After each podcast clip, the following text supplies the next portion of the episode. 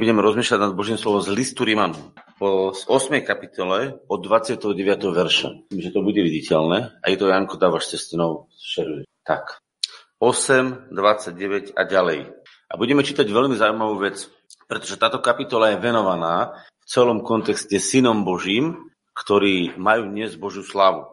A priamo od 19. verša sa o tom nesení Božej slavy e, rozpráva a o tom, že čo vlastne Boh pre Božích synov pripravil. A teraz súčasťou tohto, čo Boh pre Božích synov pripravil, je aj toto, čo budeme čítať. A teraz čítajme. Lebo ktorých predzvedel, tých aj predurčil za súpodobných obrazov svojho syna, aby on bol prvorodeným medzi mnohými bratmi. Tento verš je veľmi silný a budeme ich čítať postupne, potom to budeme vykladať, alebo to prečítam ďalej. A ktorých predurčil, tých aj prevolal a ktorých povolal, tých aj ospravedlnil, a ktorých ospravedlnil, tých aj oslavil. Čo teda povieme na to? Ak je Boh za nás, kto proti nám? Ktorý to neušetril vlastného syna, ale ho tadal za nás, za všetkých. Ako by nám s ním potom i všetkého nedaroval? Kto bude žalovať na vyvolených Božích? Boh je, ktorý ospravedlňuje. Kde kto odsúdi? Kristus Ježiš je, ktorý zomrel a viacej, ktorý je vstal z mŕtvych, ktorá je po pravici Božej, ktorý sa aj prihovára za nás. Takže poďme si to na chvíľučku sa nad tým zamyslieť a verím, že to je veľmi hlboké e, posolstvo, ktoré nám tu Pavol, vedený Duchom Svetým, zanechal a budeme nad tým rozmýšľať. Lebo ktorých predzvedel. Čo to znamená predzvedel? No dopredu o nich vedel. Dopredu vedel. To znamená, Boh nerobí nič na náhodu. On neskúša. Viete, my si ideme, urobíme, zasadíme si čerešňu, ak vyrastie a prežije, bude nosiť čerešne. Urobíme si kúpme si auto a kto žijeme, budeme v ňom jazdiť. Uh, robíme veci, ktoré možno budú. Nevieme to urobiť s takou istotou, pretože nie sme vševediaci. Ale Boh vie všetko. Dopredu všetko vedel. Čiže v tvojom živote, to je veľmi vážna vec, čo teraz poviem, ho absolútne nič neprekvapí. Ani tvoje najväčšie hlúposti, ktorých sa ty po uh, nejakej incidente zistí, že čo som to ja spravil. Absolútne ho to neprekvapí, pretože on dopredu všetko vedel. A on dopredu vedel aj to, že z týchto všetkých hlúpostí a z týchto všetkých našich chorôb a problémov a trápení nás vyvedie von. Biblické slovo je vykúpi. Čiže ktorých prezvedel, ktorých, o ktorých vedel, že príjmu jeho milosť, tak ale počúvate teraz ešte silnejšie slovo. Nielen, že vie. Teraz príklad slovo, kedy Boh ako autorita rozhoduje. Viete, dneska niekto dá rozhodnutie, nejaké úradné alebo hm, nejakým spôsobom je dané, tak ho musíme akceptovať, či chceme, či nechceme. Keď vyjde rozhodnutie, že tam môžu postaviť dom a vyjde pravoplatné rozhodnutie, ktoré je už pravoplatnené a je vlastne dané, tak ten dom si tí ľudia postavia bez ohľadu, či sa to susedom páči alebo nepáči v tom konaní, ktoré prebiehalo skôr ako to rozhodnutie vyšlo, muselo prebehnúť nejaké vyšetrovanie, nejaké zhodnocovanie, posudzovanie, všetko sa to zosumarizovalo a úrad to všetko zosumarizoval, spustil dokopy, spísal na papier a vyhlásil, že takéto rozhodnutie platí s takýmito podmienkami na základe tohto. A to sa na konci píše odôvodniť. A to je vážna vec. Nie je to možné zmeniť? Nie je to možné zmeniť. Ani keď sa to susedom páči, ani keď sa susedom nepáči, lebo to nie je ich rozhodnutie, a rozhodnutie štátneho orgánu. Rozhodnutie toho, ktorý rozhoduje o, o, o vlastne tom, čo sa v tomto štáte bude diať. A rovnako je rozhodnutie Boha najvyšším rozhodnutím v celom nie Slovensku, nie Európe, nie svete, ale v celom vesmíre. Absolútne rozhodnutie. Keď Boh povie, že to bude tak, tak to bude tak a nepohne sa to. Viete, mne sa páči, keď Job hovorí, myslím, že to Job hovorí, alebo kde to je napísané, že vymerial moriam hranice. More nie je ďalej. My môžeme robiť, čo chceme, ono má svoju hranicu a tam je. A robí si ono, čo chce, nie my, čo chceme. Boh mu vymeral hranicu a tak je. A to je vážna vec. A, takže Boh dopredu vedel o tebe absolútne všetko. Vedel, že príjmeš jeho vykúpenie v Kristovi a preto, že príjmeš jeho rozhodnutie, eh, jeho ponuku, jeho, to takto poviem, že príjmeš jeho ponuku v Kristu Ježišovi, tak o tebe rozhodol. Chápete, čo hovorím? Boh ťa poznal, vedel absolútne všetky chyby, všetky zlyhania, všetky choroby, všetko, čo si dorobil, vedel. A vedel aj to, že na to na tejto hlúposti, čo sme to robili, pripravil svoju ponuku, svoje riešenie v osobe Ježiša Krista. A keďže vedel, že ho príjmeš a ty si ho prijal, tak Boh rozhodol. A to je dôležité. Tak Boh rozhodol. Predurčil. Ale pozor, to slovko predurčil je pre nás zvláštne, lebo toto sa stalo, keď si ani ty, ani ja, ani nikto z nás na tomto svete ešte nebol. Boh toto rozhodnutie urobil ešte predtým, ako bolo raj, ako bol svet dopredu. Chápete to teraz, čo som povedal? Čo sa na tom dá zmeniť? Na tom sa nedá zmeniť nič. A preto je tak vážne, ako sa ja v dnešnom čase zachovám k jeho ponuke. Či ju pochopím a či ju príjmem. A keď ju pochopím a príjmem, tak Boh tu hovorí, že tých aj predurčil. A teraz na čo určil? Aké rozhodnutie to Boh dal? Že vraj budeš súpodobných obrazu svojho syna. A tu je hlboká vec. A položím tú otázku neskôr znova. Kto z vás veríte, a môžete aj na internete odpísať, že kto veríte, že Ježiš je dokonale zabezpečený e, od Boha. Že Boh sa absolútne vo všetkých oblastiach o Ježiša Krista postaral. Zvinite ruku. Napíšte na internete áno. Takže ak Boh určil teba takého, ako je On, tak ja sa teraz opýtam, aké máš právo na to, aby si mal depresiu z toho, že o teba sa Boh nepostará? Máš nejaké právo na to? Máš nejaký dôvod? Veď Boh tu rozhodol, že budeš taký, ako je Ježiš. Tak, ako je postarané o Ježiša, tak bude postarané o teba. Inak mimochodom, viete si to predstaviť v praxi? Máme tu Lúbka napríklad, že by Lúbo sa postaral o svoju hlavu a bolo by jasné, že hlava bude mať teplo, jedlo a celé telo úmre nebude existovať. Dobrá blbosť, že? Úplne nonsens. Jak je možné, že my keď ideme kupovať čaty, tak my si povieme, my si kúpime oblečenie pre seba, ale bude iba hlava oblečená, celé telo vyjde z obchodu holé. My si nakrmíme iba hlavu, do úst to pôjde a celé telo ostane hladné, že? My si pôjdeme odpočiniť, odpočiniť si iba naša hlava a telo bude robiť. Rozumiete? Telo a hlava je jeden organizmus, ktorý je nerozlučne spojený, aj keď hlava má kľúčové postavenie v tom, že o všetkom rozhoduje. Ale rozhoduje tak, lebo to je zdravá hlava, že celé telo je zabezpečené. Ak je zabezpečená hlava, tak z jej zabezpečenia je zabezpečené celé telo. Ak máš múdru hlavu, Chápete, ak to je, keď máte pamäťové centrum v hlave a porežete v hlave, v mozgu pamäťové centrum, nepamätáte si nič, nebudete vedieť ani rozprávať, nebudete vedieť sa ani vykakať, nebudete vedieť urobiť nič, ani tú najbežnejšiu vec som, preto som povedal to, lebo dieťatko, keď sa narodí, tak kaká cika, reflexy, hej? To znamená, že tak toto ide. Ani tú najbežnejšiu vec nebudete vedieť spraviť, lebo o tom rozhoduje hlava. Ak je hlava zabezpečená má všetkého dostatok, je prirodzené, že hlava je schopná e, toto celé zabezpečenie predniesť do celého tela. Totiž toto je zmysel hlavy. Všimnite si, všetko, čo sa deje v mozgu, sa okamžite premietne do nášho tela. Keď vám poviem, všimnite si, teraz vám ukážem príklad, zdvihnite ruky, zdvihnite ruku. Čo som urobil? Ja som s vami rukami nepohol. Ja som vydal pokyn, prešlo to vibráciou vzduchu, vaše uši tú vibráciu zachytili, vaše uši prenesli vibráciu do mozgu, váš mozog zareagoval a vaša ruka sa zdvihla. Kto to zariadil? Váš mozog. Na základe čoho? Na základe slova, ktoré vyšlo. Rozumiete? Toto je presne to, čo sa stalo u Boha. Boh sa rozhodol, že ťa vykúpi, že ťa zachráni a že budeš presne tak zabezpečený, ako je Ježiš zabezpečený. Takže ak niekto náhodou vo svojom živote má pochybnosti o tom, ako bude s jeho bývaním, ako bude s jeho prácou, ako bude s jeho zdravím, ako bude s jeho budúcnosťou, tak dnes si prečíta tento veršik hovorí, budeš presne tak zabezpečený, ako je Ježiš lebo Boh to určil. A nie dneska, ale ešte predtým, ako čokoľvek nastalo. To je veľmi vážna vec. Boha nič neprekvapí. Všetko, čo ešte len malo nastať, on už predtým rozhodol, bude to takto.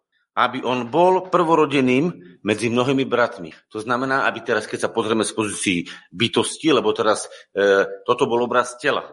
A telo je jedno. A bunka každá sama seba si neuvedomuje. Ale tu prichádzame do bytosti, takže prichádzame do obrazu zhromaždenia, kedy sa v tom zhromaždení postaví prvý pán Ježiš a všetci ostatní ako jeho bratia. Lebo každý musí ostať sám sebou. Toto je ďalšia dôležitá pravda z Boha zjavená. Každý človek ostane navždy sám sebou. Nikdy nikto nesplinie a nestratí sa. To znamená, tvoja hodnota, ktorú ti Boh dal, nie je závislá na tom, či to ty cítiš alebo necítiš ale na tom, že to Boh rozhodol. Ale pozor, Boh chce, aby si sa uvedomoval a chce, aby si to cítil, chce, aby si to vnímal. Prečo? Pretože Boh chce, aby si ostal osobnosťou. A preto Ježiš ostane s tými druhými ako spolubratia. On bude prvorodeným medzi mnohými bratmi, ktorým prvý, ktorý bol vzkriesený k novému životu, ktorý bol Bohom postavený do neobmedzených možností. Lebo skriesený človek má neobmedzené možnosti. A do takýchto možností ťa Boh povolal. Preto Ježiš povedal, všetko je možné veriacemu. On hovoril o sebe. Lebo v čase, keď sa to dialo, učeníkom nebolo možné skoro nič, lebo oni skoro vôbec nemali vieru. Až potom časom, keď im pán Ježiš dal poverenie a poslal ich kázať a, a robiť reklamu tam, kde príde, tak sa zrazu naplňalo to, že on ako Boží syn chodil po svete a robil neobmedzené veci. Nič ho neobmedzilo. Ani voda, ani jedlo, ani intrigy, ani nič na svete nemohlo obmedziť jeho možnosti, pretože všetko je možné veriacemu. A preto je vlastne on prvorodený medzi mnohými bratmi, ktorý doniesol neobmedzené možnosti pre každého človeka, tak ako ich má Ježiš. To je zvláštne. Ale keď si to uvedomíš a zastaneš nad tým, čo je tu napísané, že vlastne ťa Boh dopredu poznal, Boh ti ponúkol svoju milosť v Kristu Ježišovi, ty si ju prijal a keďže si ju prijal, tak Boh podľa toho rozhodol, že budeš tak zabezpečený ako a on a zároveň ostaneš sám s sebou ktorý sa máš právo rozhodovať a byť s tým zjednotený, alebo to dokonca nemusíš prijať a môžeš to odignorovať. Rozumiete, ak je to vážne? To vôbec není, že či je to, že možno alebo niečo, to je vážne. A teraz počúvajte, ktorých predurčil, tých aj povolal. To znamená, vo svojom čase im dal tú výzvu a oni sa na ňu chytili a ktorých povolal, tých aj ospravedlnil. Toto je kľúčová vec. Pretože Boh, keď ťa ospravedlňuje, tak ťa zbavuje tvojej viny. Ak je niekto odsúdenia hodný, tak nemôže dostať oslávenie. Musí dostať odsúdenie, lebo je odsúdenia hodný. A ak Boh našiel spôsob ospravedlnenia, to znamená vinu, preniesol na svojho syna, aby jeho slavu preniesol na teba a urobil túto výmenu právne, správnou cestou. Prosím pekne, táto vec je právnická. Preto sa o týchto veciach hovorí súd, sudca, ospravedlnenie, advokát alebo primlúca. To v týchto miestach máme presne právnické vyjadrenia, pretože toto je právna záležitosť. To je spravodlivosť. Boh spravodlivým súdom odsudil svojho syna, lebo tvoju vinu a tvoje chyby a tvoje choroby preniesol na neho, aby to, čo je v ňom, mohol preniesť na teba. A preto musí byť najskôr ospravedlnenie. A preto to ospravedlnenie urobil Boh ako najvyšší sudca. Lebo keď najvyšší sudca rozhodne, už nie to odvolania, už nie je odvolanie. To je, to je definitívne. Také cudzie slova právnické, že? A ktorých ospravedlnil tých, aj oslávil. Vidíte ten druhý krok? Boh hovorí, zbavujem ťa viny, zbavujem ťa uh, choroby, slabosti, neschopnosti, inými slovami všetkého, všetkého, čo s hriechom súvisí, aby som do tvojho života doniesol slávu svojho syna. Keby si tu zastal a pochopil si, čo vlastne Boh rozmýšľa, ako On rozmýšľa, tak normálne ti padne sanka a povieš, wow, to není možné. Tak dobrý je Boh? Áno, tak je dobrý Boh. Ale on ešte neskončil, pretože on tu ďalej píše, čo tedy povieme na to? Čo tedy povieš na to? Čo odpovieš? A teraz je ten moment. Ty si to môžeš v tejto chvíli, či na internete, alebo tu v miestnosti vypočuť a odignorovať to. Lebo máš na to právo, ale na vlastnú škodu tak si Boh kladie otázku, čo tedy povieš na to? Čo teda na to odpovieš? Súhlasíš s tým? Súhlasíš, čo tam povedal? Čo tedy na to povieš? A teraz hovoríš si, no, no neviem, a teraz Boh pokračuje ďalej. Ktorý to neušetril vlastného syna, ale ho tadal za nás. Kde ho dal? Do smrti, zničil ho, aby si ty mohol postať novému životu. Ak bol ochotný zničiť svojho milovaného, viete, nám sa to ťažko predstavuje. Ale uvedomte si, keď Ježiš chodil po svete, to bol človek, ktorý bol, možno nebol výrazný, možno nebol nejaký sexy model, ale počúvajte dobre. V ňom bol tak plný lásky, že kde prišiel, tá láska z neho tiekla ako rieky živej vody a zaplavovala ľudí. Oni sa ho len dotkli. Oni sa kompletne ozdravili, začali vidieť, chodiť, skákať. Mŕtvi stávali z mŕtvych. To bolo neskutočná, aká invázia dobra z neho išla. To bolo neskutočné, čo sa vylievalo. Ale pozor, najčistejšie oči na nebi to videli. A teraz si predstavte, že tohto spravodlivého, ktorý mal právo na život, nechal totálne pošlapať a zabiť. Rozumiete si, čo to bolo za krivda proti tej osobe? Niekto povie, ako krivda? No lebo krivda je to, keď si nezaslúžiš a príjmaš niečo, čo si nezaslúžiš. Takže chápete, že Ježiš odniesol všetky naše krivdy? Lebo on sám sa stal krivdou. A teraz niekto povie, čo? Ukrivili ho, ukrivdili mu? No vzhľadom na neho áno, ale vzhľadom na to, že sa pred Bohom stal právnym zástupcom teba a mňa, tak to bolo správne.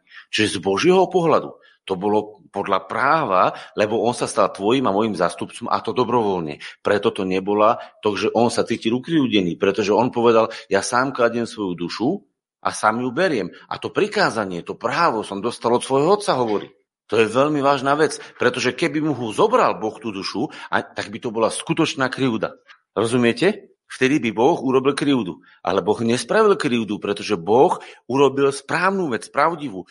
Urobil presne to, čo videl podľa práva za dobré a bolo to na základe dobrovoľnej obeti Ježiša Krista. A preto vzhľadom na ľudskosť pána Ježiša, pán Ježiš v Getsemane hovorí, oče, ak je možné, nech toto odíde odo mňa, lebo to bolo jeho právo. A viete, čo bolo to tá krivda? Tá krivda bolo to, že muselo to jemu prísť. Ale keďže Ježiš to prijal dobrovoľne pre lásku, tak vlastne hovorí, ale nie je moja vôľa, ale tvoja nech sa stane. A v tej chvíli, keď povedal, že tvoja nech sa stane, tak z toho, čo by bolo normálne krivda na jeho duši, sa stalo právo. Takže z pohľadu toho, že človek chce žiť a má právo žiť, on bol ukrivdený. Ale z pohľadu Božieho a z pohľadu Božieho práva, keďže to bolo na slobodnej vôli a rozhodnutí osoby Ježiša Krista, sa to mohlo stať.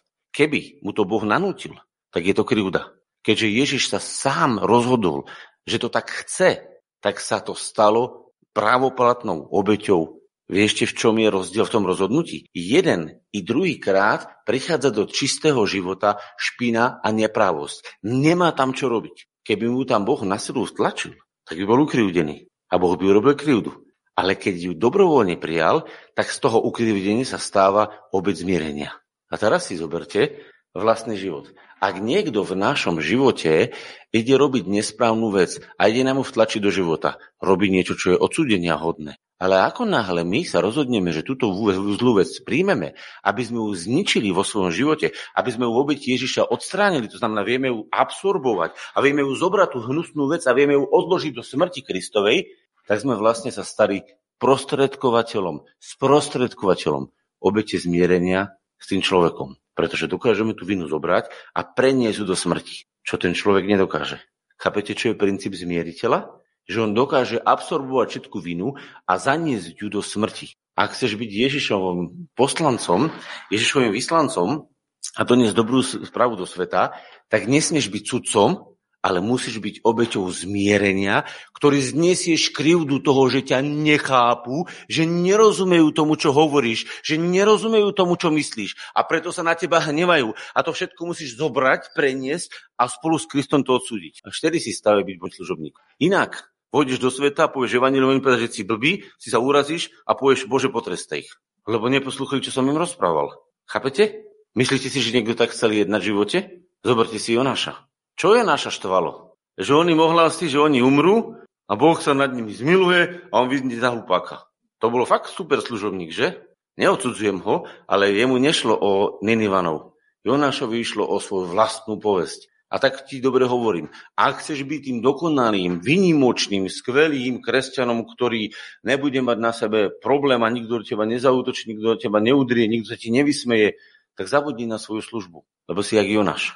A choď dole do ryby, tam sa potop v tej rybe, pokúp sa na dne mora ako on, uvedom sa a potom choď von nových a priprav sa na službu, ktorú môžeš konať. Počkaj, čo hovoríš? Prečo mám ísť do nejakej ryby? Prečo mám ísť dole?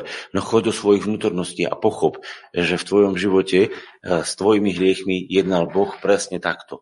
Že zobral pána Ježiša, ktorý keby mu na silu vtlačil do, to, do, do jeho života tvoje hriechy, tak by mal Ježiš totálnu krivdu, lebo on nemal právo na to, aby sa mu krivdilo. Nemal právo, aby ho bičovali, plúvali, odsudzovali, nenávideli, aby niesol prekliatie. On nemal na to právo, lebo on mal právo na život. A v Getsemane tu jasne vyjadrím, oče, nie, toto nechcem.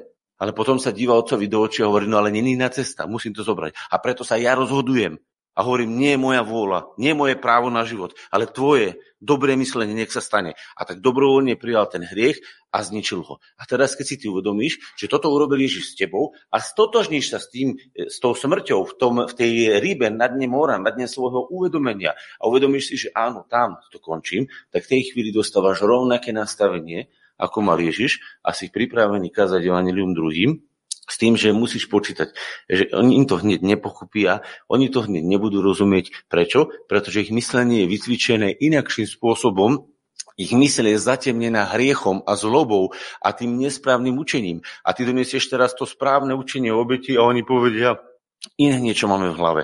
A teraz tie dva svety sa stretnú a to je náraz. A to je stretnutie svetla a tmy a to sa začne teraz takto medzi tým pnúť. A čo sa deje? Mnoho razy pri tomto nepochopení musíš iba zniesť všetko to zlé a odniesť to zlé, ktoré navalili do tvojho života a odniesť ho do smrti. Pretože ako ty príjmeš a povieš, ale toto som si ja nezaslúžil a toto som si ja nemal vytrpieť. A prečo mi robia to, keď ja som prišiel s láskou, ja som im doniesol koláč, oni mi ho vysypali na hlavu. Dal som zmrzlinu, oni ho vyliali medzi oči. Dal som mu kávu, oni mi už plechli do, do tváre. Rozumiete? A my teraz povieme, a čo mi to spravil? Hovorím, nebol si pripravený dnes evanilium, pretože si nebol nastavený v tom, že každý evangelista, každý človek, ktorý ohlasuje dobrú správu, musí byť pripravený s tým, že bude musieť znášať utrpenie, ktoré vychádza z toho, že tí dotyční ľudia nerozumejú to, čo ten dotyčný hovorí. To isté nesie aj kazateľ na sebe. Lebo on môže urobiť kázeň a polka zhromaždenia kľudne môže si hovoriť, čo to tá hral, čo to kázal, vôbec nevieme, čo hovorí. Poviete, môže sa to stať kazateľovi? Áno, stalo sa to aj Ježišovi. Kázal a ľudia hovorili, čo to hovorí, čo, aké to, aké je jediné tela, aké pitie krvi, čo zbláznil? On už je démonom posadnutý. A obrovské množstvo učeníkov, ktorí ho milovali, odišli od neho, lebo povedali, toto už je tvrdá reč, kto to môže počúvať. Že vraj nám daje svoje telo a piť svoju krv, no čo už je nejaký vadný? Chápete, čo sa dialo v tých mysliach? Zažil to pán Ježiš? A bol pripravený to zniesť? Dokonca zavolil dvojich dvanástich najbližších a hovorí, no tak čo? A vy chcete odísť? Chodte, jak chcete. A tu sa Peter postavil ako zastupca tých učeníkov, hovorí, ale nie, nie, páne, my nejdeme nikam, my sme poznali, že máš slova väčšného života, napriek tomu, že všetko nechápeme. Lebo oni to nechápali. Ale to, to, že poznali, že on má slovo väčšného života, že v ňom je to Božie pôsobenie, to vedeli, aj keď všetko nechápali. A teraz e, s tým sú spojené utrpenia, ktoré niesol pán Ježiš, ktoré znášali apoštolovia a o ktorých hovorí aj apoštol Pavol v liste Kološanom, že doplňuje utrpenia Kristové na svojom tele za jeho telo, ktorým je církev. Čo to znamená to miesto? Môžeš to nejako nájsť, aby sme to videli v kontexte. Liste Kološanom. List Kološanom. A to je napísané v liste Kološanom, to tam musím dolistovať. No, už som sa predlistovať, už máš nájdené. To bude v prvej kapitole.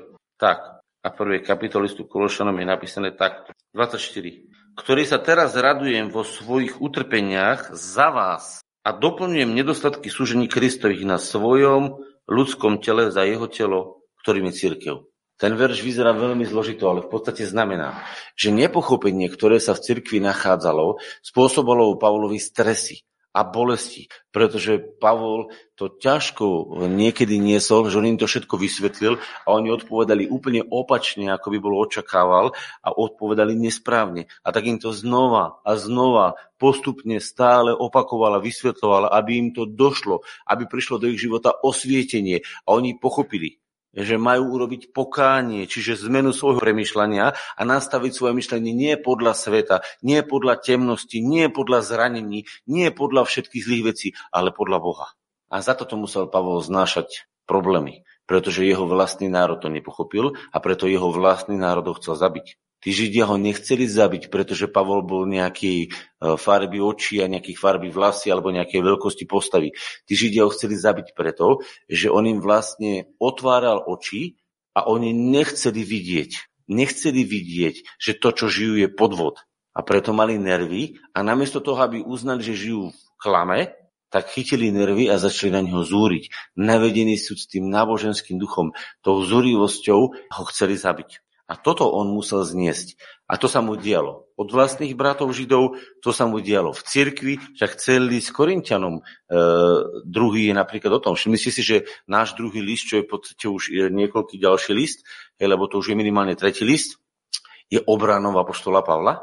Všimli ste si, že celý druhý list Korintianom je obranou? Prečo? Pretože on tam poslal prvý list, bola nejaká reakcia a nebola dobrá tak potom poslal ešte jeden list. Znova im dá. Na čo písal druhý list? No pretože prvý list nemal dobrú odozvu. Tak im píše toto druhý list, aby sa to ešte raz dalo pochopeniu.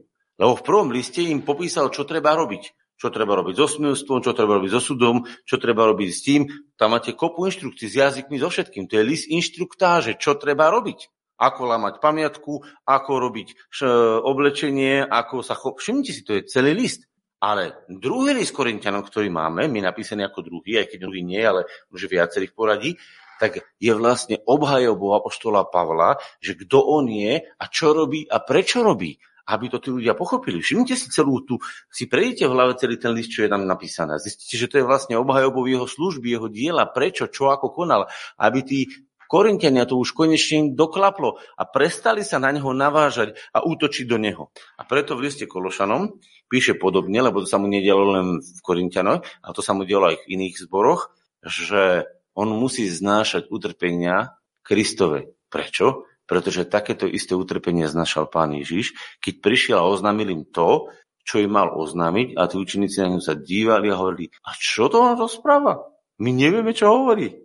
My sme nejako mimo, my to nechápeme. Takže teraz si postav otázku toho. Si ochotný zniesť tú krivdu, že ty máš Božie zjavenie a hovoríš pravdu a ten vedľa teba, alebo ten, ktorý k tomu nerozumie, k tomu to zvestuješ, je úplne zatemnený a bude ti protirečiť a bude ti hovoriť, že takto nie je, si ochotný to zniesť a odniesť do smrti, aby si sa ty na ňo nehneval? Lebo ak to príjmeš do svojho života ako svoje pošlapanie, ako zneučenie svojej osobnosti, tak máš vážny problém, pretože si v krivde. Pretože v podstate pravda je taká, že ty si mu prišiel doniesť dobro, Božú lásku, prišiel si ho osvítiť, on ťa nepochopil, ešte sa do teba oprel a ty budeš cítiť totálnu krivdu a budeš sa vnútorne chcieť pasovať s tou krivdou. A prečo my sa vlastne cítime ukrivdení? Pretože naše práva sú dotknuté. Rozumiete? To znamená, ak sa do toho takto necháme zatiahnuť, tak my sme vlastne najzraniteľnejšie bytosti, najmenej pripravené na nesenie Evanília. Pretože to berieme osobne. Keď kážeš evanilium a rozprávaš o Bohu a to, či to oni príjmu alebo nepríjmu, to nie je tvoj osobný problém. To je ich osobný problém, nie tvoj. Ty si bol len oznamovateľ toho, čo si od Boha počul a čo si od Boha prijal. S tým, že naše chápanie, naše vnímanie je len čiastočné, lebo Pavol hovorí, že šiastky rozumieme, šiastky teraz chápeme. Takže musíš prijať, že niekedy aj ty v niektorých veciach nemusíš vidieť všetko na 100%. Že o to menej máš právo sa uražať a cítiť sa ukriúdený. Ak sa niekto mohol cítiť ukriúdený, ak sa niekto mohol cítiť uh, zradený, opustený, pošlapaný, zbytý, tak to bol Ježiš. A predstavte si, on to vyblokoval tým, že dobrovoľne tieto veci zlé prijal, aby ich zničil. To znamená, ak ty tie veci vieš prijať a nie, že ty ich zoberieš, lebo ty nie si schopný urobiť obec zmierenia, ako to robil Ježiš. Ty musíš to zobrať a preniesť to na neho. Chápete, ako keby ty niekto na vás pustil tú spršku vody, hej, vylial na vás vodu, leje sa na vás a vy zoberiete plachtu a presmerujete tou plachtou tú vodu, ktorá sa na nej šklzne a vytečie na to miesto, kde má. To znamená, ja musím presmerovať všetky tie útoky, nadávky, problémy, ktoré idú na mňa a ich musím presmerovať a pustiť ich tam, kde vlastne oni patria. Predstavte si, jednoduchým spôsobom, keď to mám tak materiálne vysvetliť. Predstavte si, že vy ste tu a ste suchí a idú na vás plechnutú vodu, tak musíte zobrať veľkú rudu, tak jak ste videli niekedy, že sa sankuje, že púšťajú ľudia na tých akvaparkoch, viete, že to skočia a v tom sa točia, to je široké, to aj, aj dvoch ľudí zobere. A zoberte si polku takú rúdu, dozležnú, dajte si ju takto vyhnutú a pustíte koniec tej rúdy do, do smrti Kristovej. A keď do vás tú vodu šplechnú, tak ona musí šplechnúť na vás a musí zachytiť tá rúra vašej viery a presmerovať to tá vaša viera ako tá rúra do smrti Kristovej, lebo vtedy sa všetky urážky, nepochopenia, blúdy dostali tam, kde patria. Ale že vy pocítite tlak toho a váhu toho, to je prirodzené, ste ľudia a ja som človek. A Pavol povedal, že musí to zniesť, že to je jeho úloha ako Božieho služobníka. Ak toto nevieš robiť, tak nechoď sa dohadovať s nikým o evaníliu. Lebo keď budeš rozprávať evanílium, budeš musieť byť pripravený na to, že ľudské nepochopenie je veľké, že ľudské zatemnenie je veľké. Bolo to tak? Píšu o tom skutky? Však to bolo napätie na napätí. Štefan im povedal pravdu a oni ho za to zabili. A čo bol Štefan pripravený? Bol. Viete, čo povedal? Viete, viete skadiaľ viem, že mal dobre nastavenú tú rúru? Lebo keď ho kameňovali, on povedal, odpustím, lebo oni nevedia, čo robia. Odpustím, on zopakoval to isté, čo pán Ježiš povedal. Prečo? Lebo on dobre vedel, že oni fakt nevedia, čo robia. A jeho videnie, jeho porozumenie mu pomohlo nastaviť cez tú vieru vlastne ten kanál, že všetky tie kamene, čo na ňo lietali, doslovne kamene, lebo na ňo lietali kamene, lebo oni ho kameňovali, ho síce zasahovali a zasahovali jeho hlavu, ruky, lebo však ho zabili, ale nezasahovali jeho duch. A to je vážna vec. Takže úražky, po prípade aj nejaké fyzické útoky alebo čokoľvek môžu zasiahnuť tvoje telo. A to aj pravdepodobne zasiahnu, lebo to ľudia sú ťa schopní do väzenia alebo ti ubližiť. Ale nemôžu, pokiaľ si správne nastavený, zasiahnuť tvojho ducha. Iba, ak si si nezobral štít viery, tú rúru, ktorá je vyhnutá, obrazne povedané štít, ktorý takto odrazí a presmeruje to. Lebo ten štít nielen odrazí tie šípy, ale on ich vlastne presmeruje. A tým pádom sa stane to, že žiadna krivda teba nechytí. Viete, ako je to úžasné naučiť sa žiť v živote a nemať vo svojom živote pocit krivdy? Viete, čo to je pocit krivdy? Pocit krivdy vyvoláva závisti. Lebo on má a ja nemám. A ja som ukrivdený, lebo ja by som mal mať a nemám. A z toho vzniká závisť. A zo závisti vznikajú svary. A zo svarov vznikajú neplechy a každý druhý zlá. Takže sa vráťme k nášmu textu a povedzme si, čo sa to s pánom Ježišom stalo? Bol vydaný do smrti. Bol vydaný. Bola, bola by mu spáchaná krivda, keby on sám to neprijal. Rozumiete? A keďže on sám to prijal, zosúladený s vôľou otcovou, tak otec na základe jeho rozhodnutia uskutočnil svoje rozhodnutie. Počujete, čo hovorím? Otec na základe jeho vlastného synového rozhodnutia urobil svoje rozhodnutie. A keďže on je prvorodený medzi svojimi bratmi, tak to platí dodnes rovnako. Otec realizuje svoje rozhodnutia na základe tvojho rozhodnutia, ktoré ty potrebuješ akceptovať na základe dobrovoľnej báze.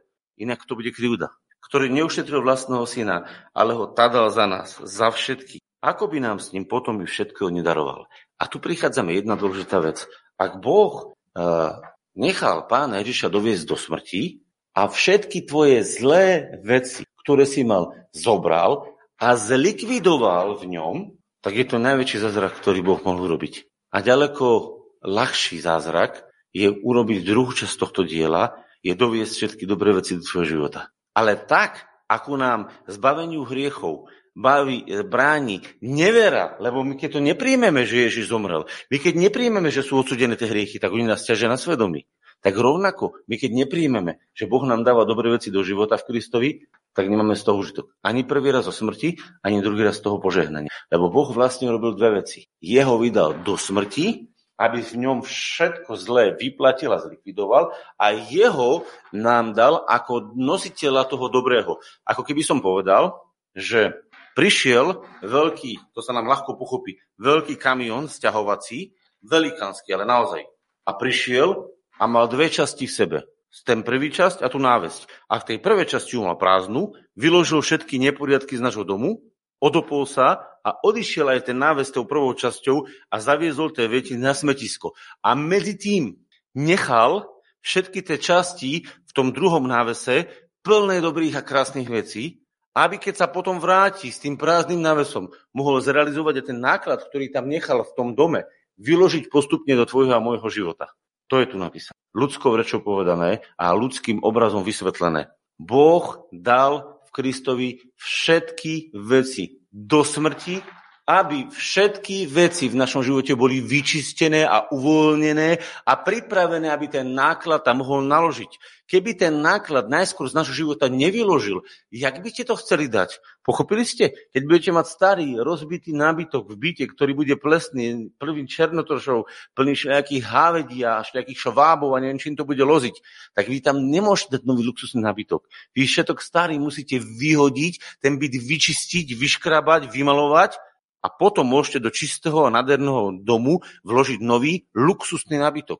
Rozumiete? Kde by ste ho tam chceli dať, keď tam budú plné staré linky plesnivé, plné švabov a všelijakých protivných bytostí a bude to tam fungovať? Kde tam chcete dať ten nový nábytok? Do čoho chcete dať? Do tej skrine? Však sa tam nevmestí. A jak bude si ten krásny luxusný nábytok korešpondovať s tými švabmi a s tými všelijakými hávediami, ktoré budú vychádzať z tých, z tých zaplesnených vecí? Jak? To sa nedá, že? Vy ste to nikto nespravili. Tak čo myslíte? Že Boh je bez rozumu? Však on musí urobiť presne tento istý postup. On musel dať svojho syna do smrti a keď už Boh urobil toto, takú veľkú vec, ako by nám potom s ním i všetko nedaroval? Jak je možné, že Boh sa rozhodol vyprázdniť všetky hriechy, všetky choroby, všetky zlé veci preč z nášho života, aby nám potom nechal prázdny dom? To by ste ani vy nespravili. Ani vy by ste nevyhodili z bytu všetky náradia, všetky umývačky, všetky dresy, všetko a potom by ste nechali holé steny a povedali, budem žiť s týmito holých stenách. Ani vy by ste to nespravili. Vy vyhodíte veci až vtedy, keď máte pripravené nové veci, ktoré tam chcete dať. Nie? Kto by z vás urobil takú vec, že vy vypráce celý barak a povedal, budem žiť medzi týmito štyri holými štyrmi stenami a budem tam mať vývody zo steny, iba rúry prázdne a budem tam žiť. Kto by to urobil? Nikto by takú blbosť, doslovne blbosť, nespravil. Tak ako by to mohol spraviť náš Boh?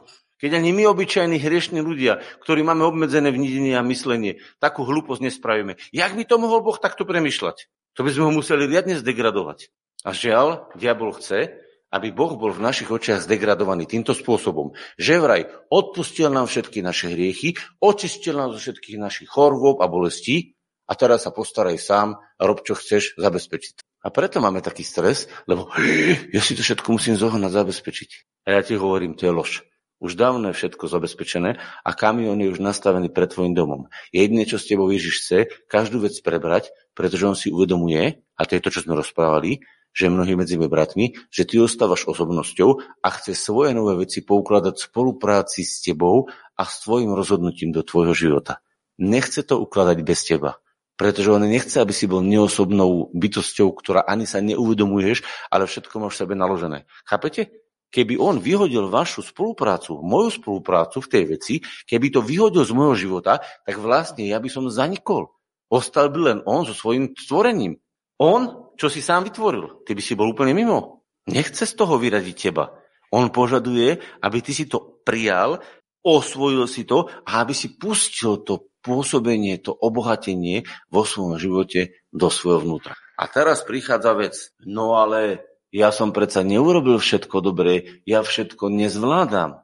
Áno, je to pravda. A preto Boh hovorí, kto bude žalovať na vyvolených? Kto bude žalovať na teba, že si to všetko nezvládaš, že to všetko nevieš urobiť, že robíš chyby? Kto bude na teba žalovať? Veď Boh je ten, ktorý ospravedlňuje. Pochopte to. Keď máte, obrazne to poviem, policajta, ktorý je nadradeným právom, na cestnej premávke, lebo on je viac ako semafor. Keď sa postaví policajt vo svojej uniforme, je väčšia autorita ako semafor. A on keď vám dá príkaz, môžete ísť aj na červenú. Lebo on dal príkaz tej chvíli, lebo semafor tej chvíli, on je nadradený na semafor. Rozumiete? Policajt rozhoduje v tej chvíli. A keď je Boh najvyššia autorita, ktorá rozhodla, že tvoje hriechy boli odsúdené, že už ich viacej nebude rozoberať, máš právo ich rozoberať? Nemáš. Má právo prísť niekto iných ich rozoberať? Nemá. Pretože najvyššia autorita, ktorá je autoritou nad ľudským životom, ale pozor aj nad anielským svetom, aj nad cherubínským svetom, aj nad každou živou bytosťou, je on autorita. A keď táto autorita rozhodne nad všetkými týmito bytostiami, ktoré sú živé a ktoré fungujú, že je to takto, tak nemá kto proti tomu povedať, že to je inak. A preto to nepriateľ nechodí hovoriť eh, Bohu, aby ho presvedčil, ale chodí to hovoriť do tvojho svedomia, lebo teba môže oklamať. Teba môže oblázniť, ak sa necháš oblázniť. A preto ti Boh ďalej hovorí, že ak ťa Boh ospravedlňuje, tak kto ťa môže odsúdiť, lebo Kristus Ježiš je, ktorý zomrel a viacej, ktorý je vstal z mŕtvych, ktorý aj je po pravici Božej, ktorý vlastne robí tú advokátsku službu, tú ochranu a hovorí, tento je môj, za tohto už bolo vyplatené. A teda keď za mňou príde diabol, tak ho pekne vykážem z môjho života, hovorím, so mňou ty nediskutuj s podvodníky, klamármi, s prepačením diviakmi, divochmi, ja nediskutujem, nemáš pre mňa takú hodnotu, aby som s tebou diskutoval. Ale čo? My sa niekedy myslíme, že aká na nadsteva nás postila sám Satan osobne. To si ešte mu pripravíme, pohostenie, nech si posedí a pokeca s nami, nie? Tak toto niekedy robíme. Ty musíš sa k nemu postaviť ostro. Sátane v mene Ježiša, vypadni z môjho života, vypadni so svojimi myšlienkami, vypadni so svojimi nápadmi. Tam vypadni. A keď chceš a nevieš, kam máš vypadnúť, ja ti poradím. Najlepšie, kde môžeš vypadnúť, je do neba pred Boží trón. Ja ho neposielam, že do pekiel. Tam býva, tam má kamošov, ktorí ho budú podporovať, budú mu pochlebovať, že dobre robil. Ja ho pošlem tam, kde nájde, že zle robil. Choď pred Ježiša a stretni sa s ním. Viete, ak sa Satan nerad stretával s Ježišom? Oj, ľudia moji, Vždy, keď sa s ním stretol, vyšiel s dlhým nosom, zahambený, potúpený a odsúdený. Vždy. Aj na kríži sa to stalo. On keď sa s ním stretne, on s nami hrá frajera. Ale keď pri neho príde, tak povie, dobrý deň Ježiš, kláňam sa. Pred nami strúha frajer, ale pred ním frajer nie je. pretože on v nebi je verejne, počúvajte, vystaviac ich verejne na odiv kríži Kristov. On to, to sa dialo pred celým nebom. On je v nebi, verejne odsúdený ľudia moji. On keď príde do neba a postaví sa advokát a hovorí, ja už som za tohto človeka zaplatil a všetko je vyplatené, tak on tam nemá čo povedať. On tam môže iba tak zasalutovať, áno, uznávam, otočiť sa ísť do pekla. Čiže to není preto, že by tam Boh bol nervózny a povedal, čo ja s tým človekom mám spraviť, mám také nervy na ňo, teraz mu to musím naložiť a Ježiš ho drží, otec, ale neblbni, neblbni, nenalož mu to, veď pozri sa. Rozumiete? Boh bol v Kristovi, tu sa jasne vie, o čo sa deje. To není tak, že Boh má nervy a nezvláda to a Ježiš tak ho za rukav ťahá a hovorí, ale otec, upokojí sa, trošku pokojička, klidek. To je to je komédia, že? Ale takúto hlúpu komédiu my si necháme v hlave nahovoriť o diabla. Boh je na tvojej strane, tu sme čítali, vidíte tie verše predtým, Boh je, ktorý ťa ospravedlňuje. Otec je to ten, ktorý ťa ospravedlnil. Boh ťa ospravedlnil. Ak je Boh na tvojej strane, práve v tomto meste sme to čítali, kto je proti tebe? Tak nedával by zmysel ten ďalší veršík, že Boh má nervy na teba a Ježiš ho musí upokojovať. Veď tu sa písal verš predtým, že Boh je na tvojej strane. Viete, proti komu tam je postavený Ježiš? Nie preto, aby riešil otca, lebo s otcom sú v harmonii, ale aby riešil diabla, keď ho ty tam pošleš a povieš, chod si to s ním vybaviť. To ste dali najhoršiu úlohu diablovi, keď ho pošlete, že tak keď chceš sa so mnou dohadovať, chod do neba, tam si to vybavu. Tam ho pošlite priamo pred Boha. Joj, to ste mu dali horšiu úlohu, keby ste poslali e, mačku, aby si zaplavala v rieke. On sa tam vždy utopí. Mačka nevie plávať, ak si si všimli. Možno, že nejaká sa naučí vyšlachti, ale momentálne viem, že mačky plávať nevedia. Hej? Takže keď mačku hodíte do vody, tak ona sa utopí. Pes prepláva, ale mačka sa väčšinou utopí. Takže keď pošlete tú mačku tam do neba, tak ona sa tam po ceste utopí. Keď príde diabol do vášho svedomia a začne vám nahadzovať, že jakí ste hriešnici, jakí ste biednici, čo ste dorobili, aký ste vy neschopní to všetko prijať, to Božie požehnanie. Lebo aj to je jedna z jeho lží. Jedna vec, že vám bude pripravovať vaše hriechy a druhá vec, že vám bude rozprávať, že ste neschopní tie veci prijať. Tak ho zoberte a povedzte, kamo, ty si není hodný toho, aby som sa s tebou bavil Ty nemáš ani toľko hodnoty pre mňa, aby som s tebou viedol diskusiu. Máš do neba, tam si to vybav s môjim advokátom.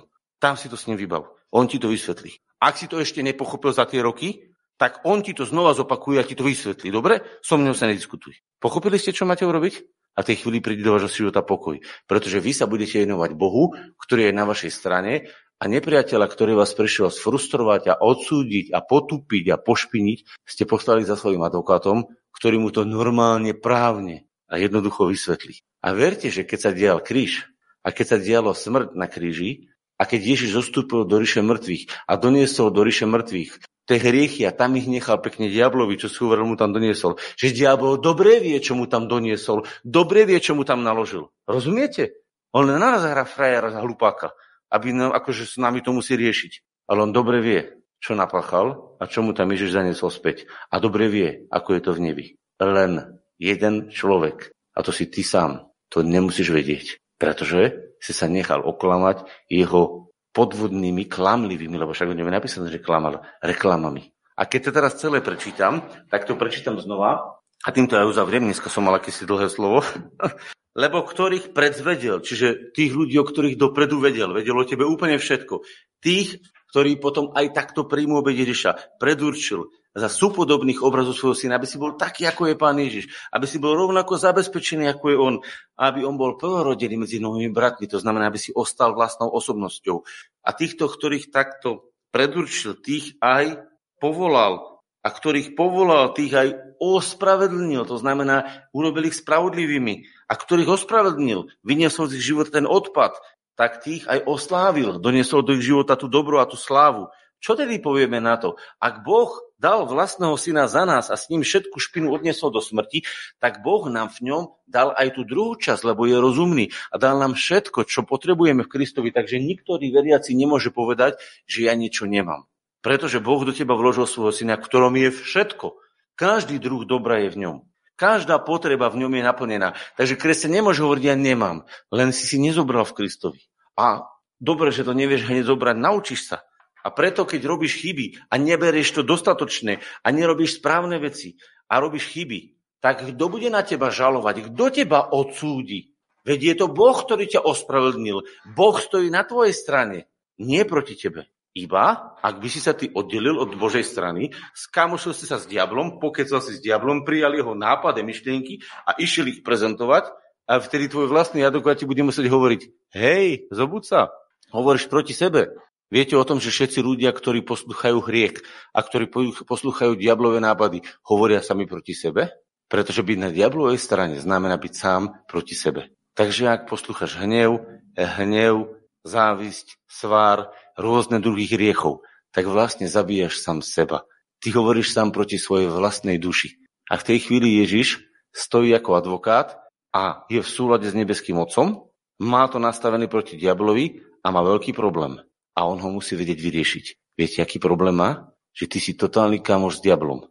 A on musí vysvetliť tebe a doviesť ťa v živote do momentov, kedy pochopíš, že kamoštvo s diablom že kamarátstvo s tými hlúpostiami, čo ti narozprával, je v tvojom živote totálnym kolapsom. A preto ťa nechá niekedy v tých tvojich hnevoch, škriepkách, zúrivostiach kvasiť.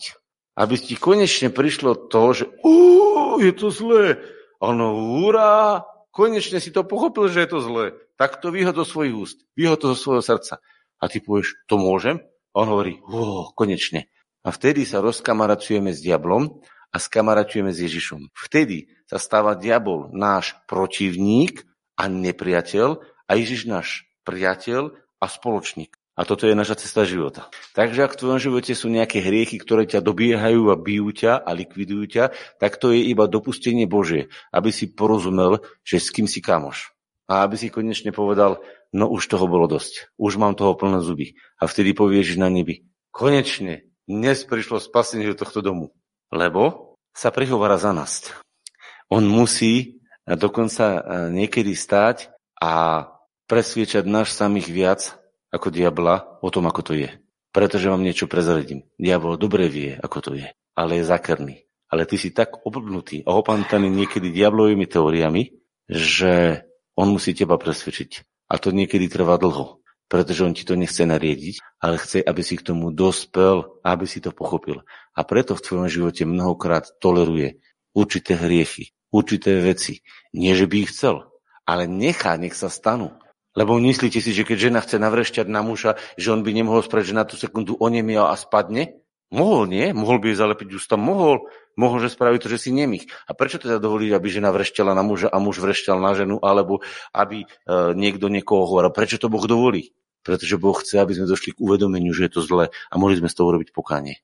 Preto Boh mnohé veci dovoluje vo veľkej zhovojavosti. Nie, že by s tým súhlasil, ale my na to musíme dojsť sami. Nám to musí doklapnúť v tej hlave, aby sme sa konečne pustili na našho dlhoročného kamoša nepriateľa, tých jeho nápadov blbých, a aby sme, lebo sú fakt hlúpe, a aby sme sa chytili tých Božích práv a Božieho slova, ktoré je múdrosťou Božou pre náš život. A v tej chvíli príde spasenie do nášho domu, presne tak, ako ho Boh už dávno nachystal.